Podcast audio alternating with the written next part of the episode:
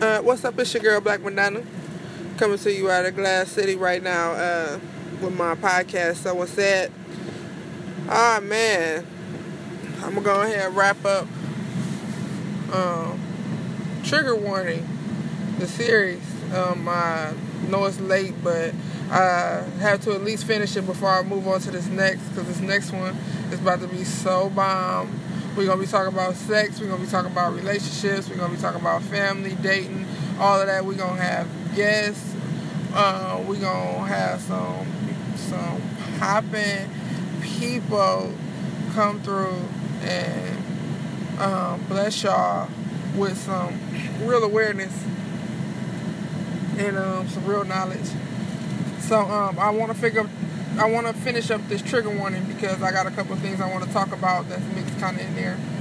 And basically, to recap, trigger warning. Um, in episode five, trigger trigger warning. Uh, Killer Mike um, starts looking for a way to appeal to the elderly masses um, it is a, it is a large group. Um, it is a large demographic. Um, so he goes and he does this case study in a nursing home um, where he tries to get them to understand rap music and some of the opinions of them were uh, it was kind of like shocking it was funny but it wasn't funny. It was kind of like shocking, like like oh, I didn't think you was about to say that. So um, if you didn't see it, you're gonna go have to go watch it yourself because I gotta wrap this up. So I'm not gonna get too in depth with that one. So basically, what he did was is he took like a barbershop quartet maybe, and um, got them to help him with one of his rap songs to help them better understand the lyrics. And they was rocking to it, and a lot of them said that they liked it. So um, it was it was nice to see the mixture of genres and you know I believe what we were supposed to get out of that episode is um, coexistence. Um, one of the ladies, I will say, said that um, she believed that black people committed most of the crimes, even though we don't make up most of the population. And even as I'm recording this right now, um, I see an interracial couple with a black woman and a white male. And, you know, I see a black woman coming out. I see a white male coming out. I see um, a couple of other people. I'm sitting right in front of a flea market. So there is a different uh, mixture of people that I'm looking at. And I believe what we were supposed to get out of the episode was coexistence. Um, rap music being presented to the elderly Caucasian masses. Um, so in episode six, oh, also, sorry, sorry, before I go into episode six, I almost forgot. Sheesh. In episode five, um, to stay along the lines of coexistence, uh, Killer Mike puts together this super group of people. So I had the super group wrote down so I'm gonna take a quick interlude real quick to pull out my notes on this super group and I'm gonna get right back with you.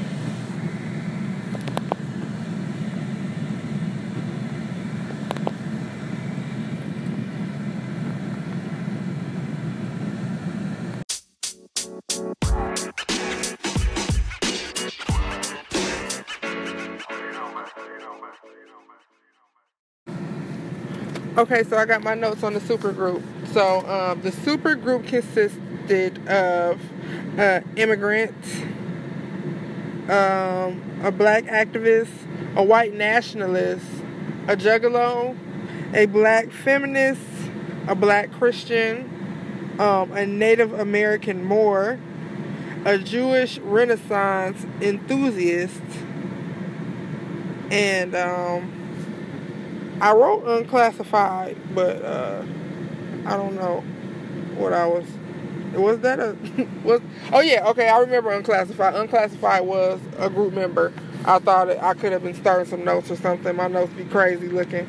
Um so they had to write a political anthem um about what it is that they represented and um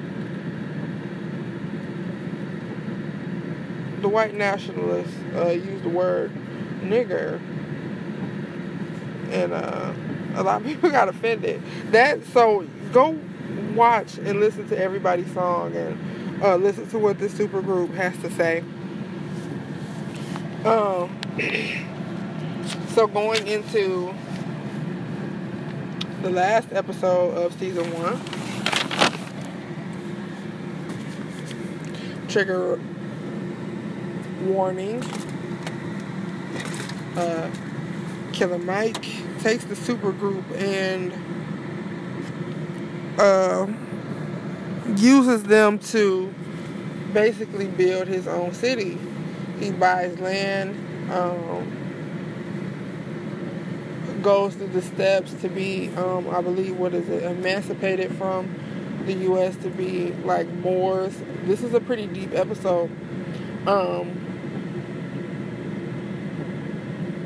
to see what it would be like if we had to start over as a people. He takes the supergroup and some of the other um, others he reached during, you know, this journey with trigger warning to be a part of this city, to build it up, to have its own government system, and all of those type of things. So. Um,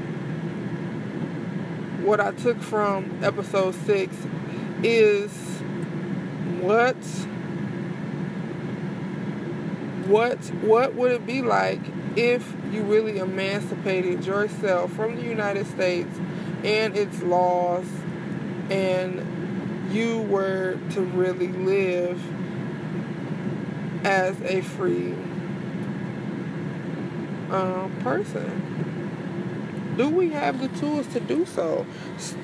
This is what it all led up to from episode one. Will we only be able to buy from each other? Do we have the resources where we could only buy from each other? How will we network?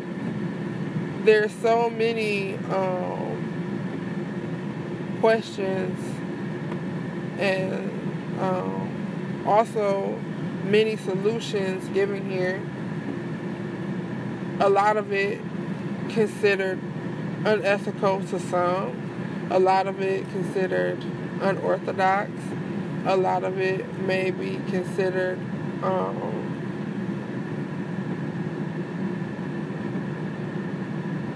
outside of the box.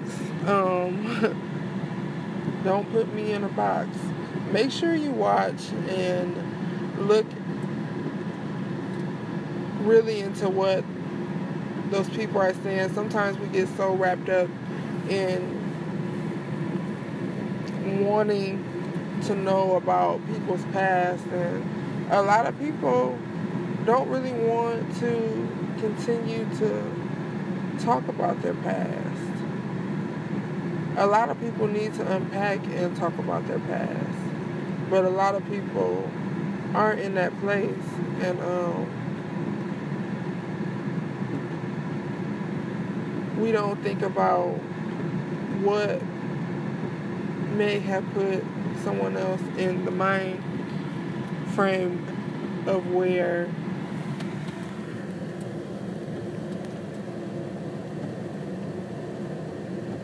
they won't be held down. They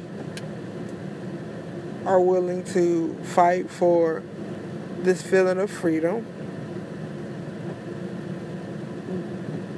What weight or what oppression have they come under to where they are no longer satisfied with the system of things.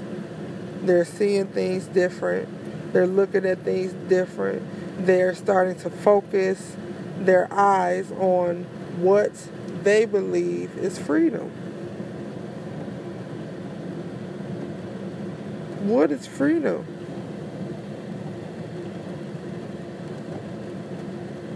Some people ask, what is the meaning of life? Some people ask, what's freedom? Some people ask, what is the key to prosperity? What is. We're all seeking after something. But are we going to get to it?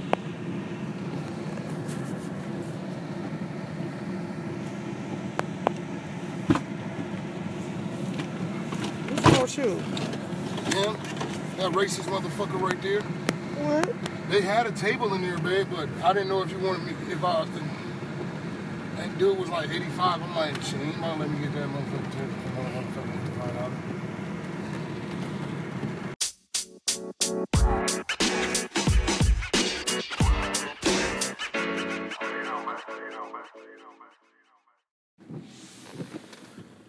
Um,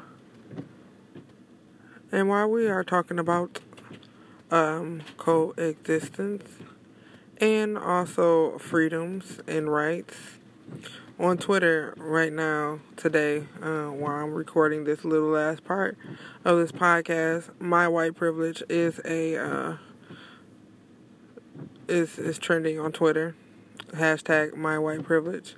Stories of people who are Caucasian saying they got away with things that people of color would never be able to get away with. Um, so if you use Twitter, it's something to look at and you know really consider. Um,